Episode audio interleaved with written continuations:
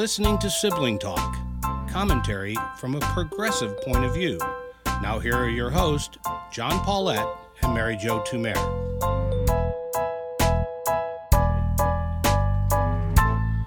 Hello, I'm John Paulette. And I'm Mary Jo Tumer. Okay, Mary, are you tired of Kevin McCarthy yet? Oh my!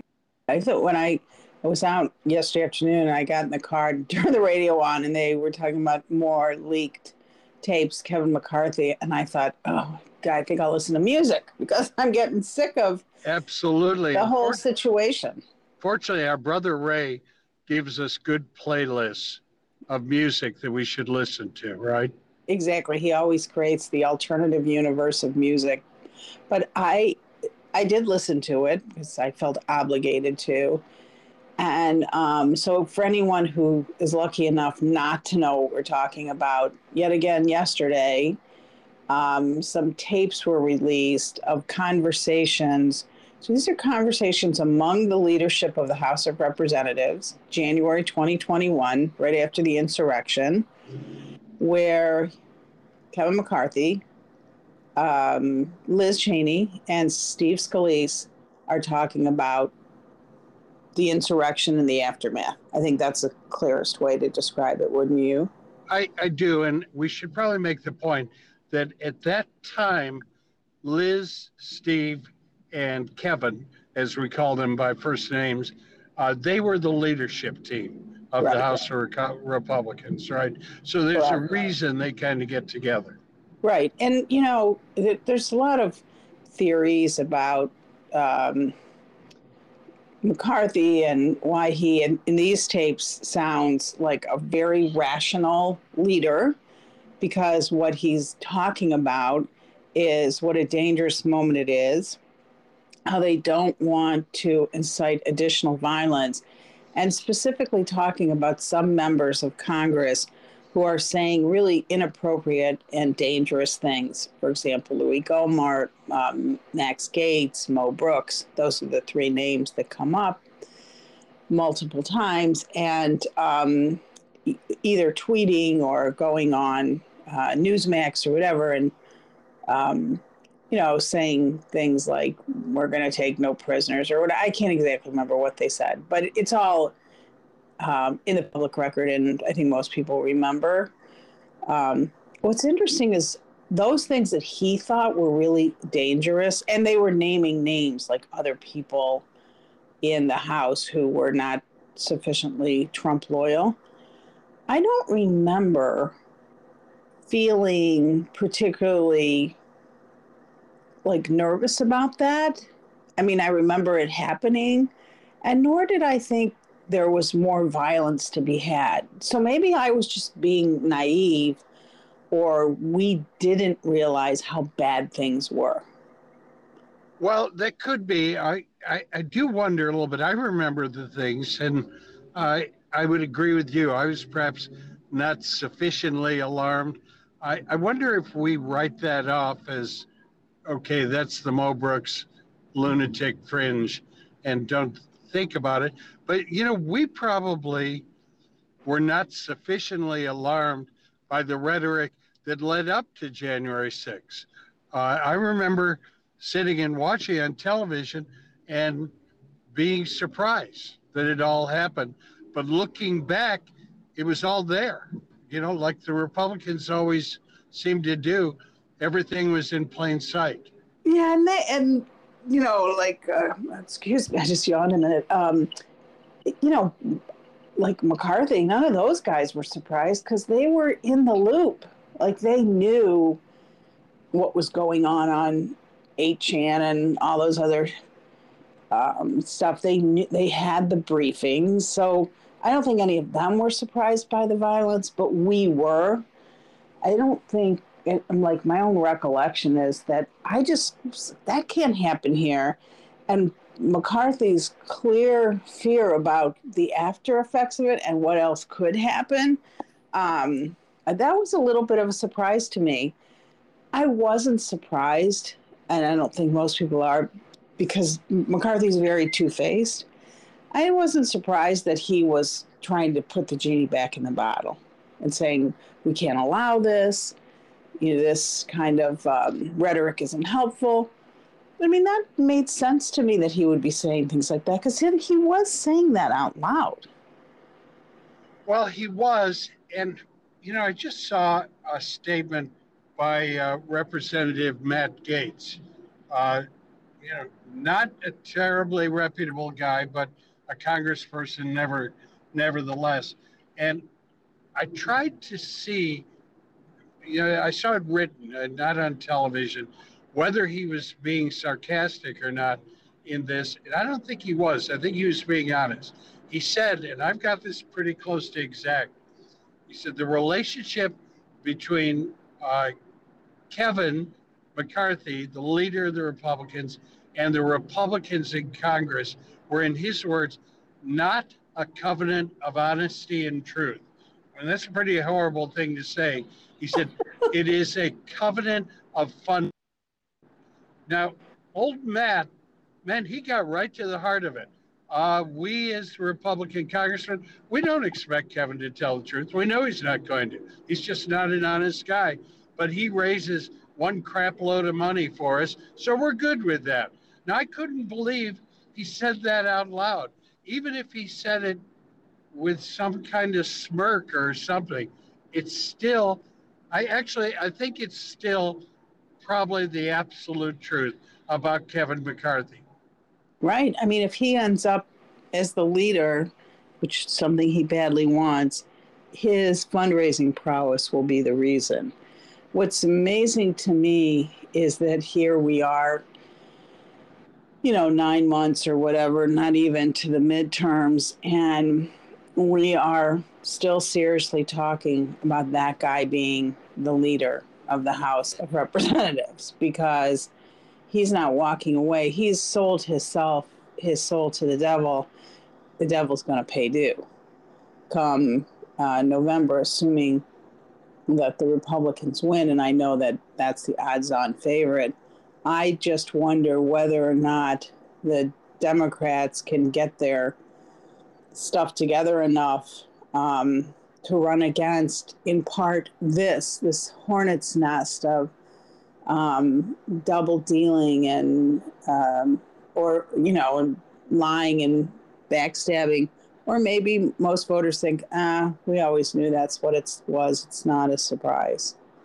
But I would love to have a conversation, John, about who is leaking those tapes. So I heard one um, theory, because it's not Liz Cheney. She doesn't need to, right? She's on the committee. She was part of those conversations. And you know it's not Steve Scalise. Now, you know, could these particular tapes been leaked by McCarthy trying to make him look better? because he does seem pretty rational in those tapes. Or another speculation is that a staffer did it, because there'd be staffers on those calls. And I thought that's an interesting, I forget who said this because they were talking about her, how traumatized these staffers, and a lot of the people who work on the Hill, as you know, are young, like it's a beginning career job. And um, they were so traumatized by what happened in January 6th and so appalled that you know everybody's like oh well trump will be trump that it could be that one of those staffers was one the person who had the tapes and two who talked to uh, uh, jonathan martin and the other guy that these these book, these tapes are all coming from this book that they were um, writing yeah by the way is that book out yet? No, it's not. It's out very soon, though, maybe next week or something, but it's not out yet. I mean, they've done an amazing job teasing it, though, haven't they? They really have, because I'm I'm ready. I've got to go on and uh, and order it. You know, you're talking about trauma, and that's been on my mind for a couple weeks. Uh, you lent me Jonathan Karl's book that was so amazing, Betrayal, which uh, uh, you know, details the last oh, couple of months and the last days. And to my mind, Karl gives uh, the best description of what actually happened on January 6th events, and in particular, uh, what happened with Vice President Mike Pence, how he was taken down to this just loading dock Uh, Karl tells uh, and makes a good argument about this that Pence, he, official photographer, was with them all the way through this and was snapping photos. Uh, he showed those photos to Jonathan Karl, but Mike Pence said you cannot publish them. I think uh, Pence had published two or three by himself, but there's a whole lot of others that Karl says are really significant and dramatic.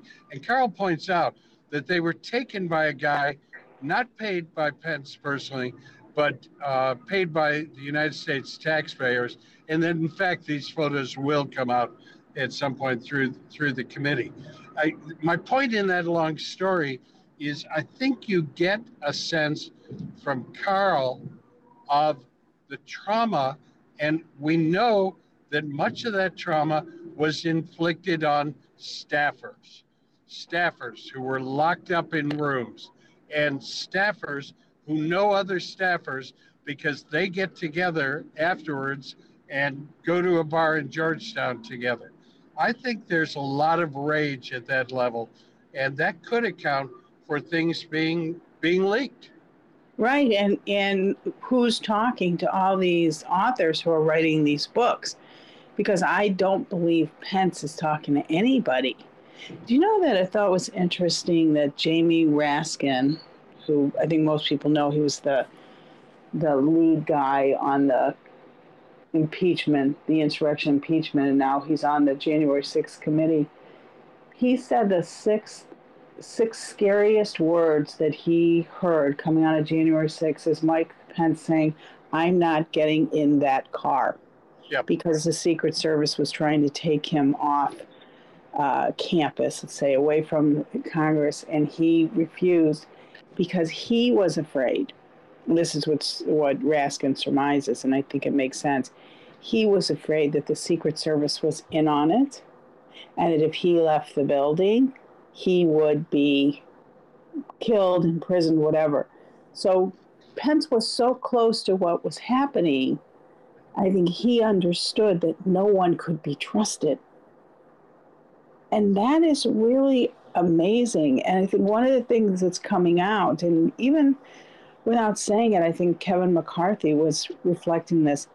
They didn't know who was in on the plot.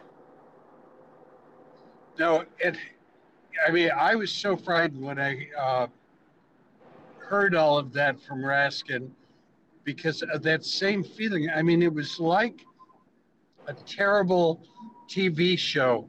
Uh, remember the one we watched? Uh, I think you watched as well with uh, Kiefer Sutherland, yeah. the, the, cabinet secretary who survived uh, a blast at, at the Capitol. Survivor, maybe? I don't know if that was the name. Yes, Designate, designated survivor. Yes, yes. That was the name. that And was a pretty good show. Yeah, I like that show. And remember that it kept turning out that people you thought were trustworthy were not. They were in on uh, on the plot like a, a good thriller would be. All of a sudden, I thought, well, Mike Pence had reason to wonder was that was what was going on uh, because we've heard at other times that the Secret Service, and I'll give you an example of it, was very, very loyal to Donald Trump. I'll tell you the instance I've always thought of on that. Remember when he was in the hospital with COVID and he wanted to go out and like ride around the block and wave at his uh, supporters? And the Secret Service guys, despite the fact that this was a guy with an active COVID case, case they said, okay, Mr. President. And they all got in the car and went and did it. I thought that was weird then. And that'd make me wonder. Yeah, and you know, no one would better know than than um, Pence what the loyalties of the Secret Service are. The other thing that I've always wondered about, and I think we're starting to get some clarity on, is Trump it was a commander in chief at the time. The entire military was at his beck and call. Now that could could have been complicated, but he clearly had the ability to send the military into the capital to quell the insurrection. We know this for sure, even if it's National Guard. There's no legal problem with him doing that. And yet he sits on his hands for three and a half hours. And if you're Mike Pence and you know that, this has to be what he's thinking. That Pence is trying to call whoever he can get to say, call the military out, get these people out of here. They're fighting hand to hand with the DC police and if you're Pence and you don't really know what's happening on the outside, right? You don't know if the, in a sense, if the coup is starting to work, and and who's who's loyal to Trump and what's happening. Um, I think for going back to the staffers, I think these people had to be just terrified because a couple things happened differently and they're murdering those people. Well, they are, and let's assume that some months have gone on, and a group of staffers are uh, uh, standing around Clyde's, uh, which is on uh, uh, M Street in Georgetown, and they're drinking vodka stingers. And uh, somebody says, you know, this has ruined it all for me. And suddenly a little voice said, I think I have some information that I should get out at some point. If the right reporter calls me, I'm going to leak this. And they all say, Really? Hey, bartender, another vodka stinger. well, you know, that is time for us, but I think um, it's going to be really interesting what's going to come up over the next couple months and the committee you know it is drip drip drip so the question is should they stop dripping and wait for the hearings or is all of this dripping helping to set the table as it were a wet table for the hearings. And um, you know we're we're probably a month away from those hearings john so we'll know. Oh, time will tell. It is getting so exciting. All right bye. Have a good day. Bye. Sibling Talk is a JMP production. Theme song by David Paulette.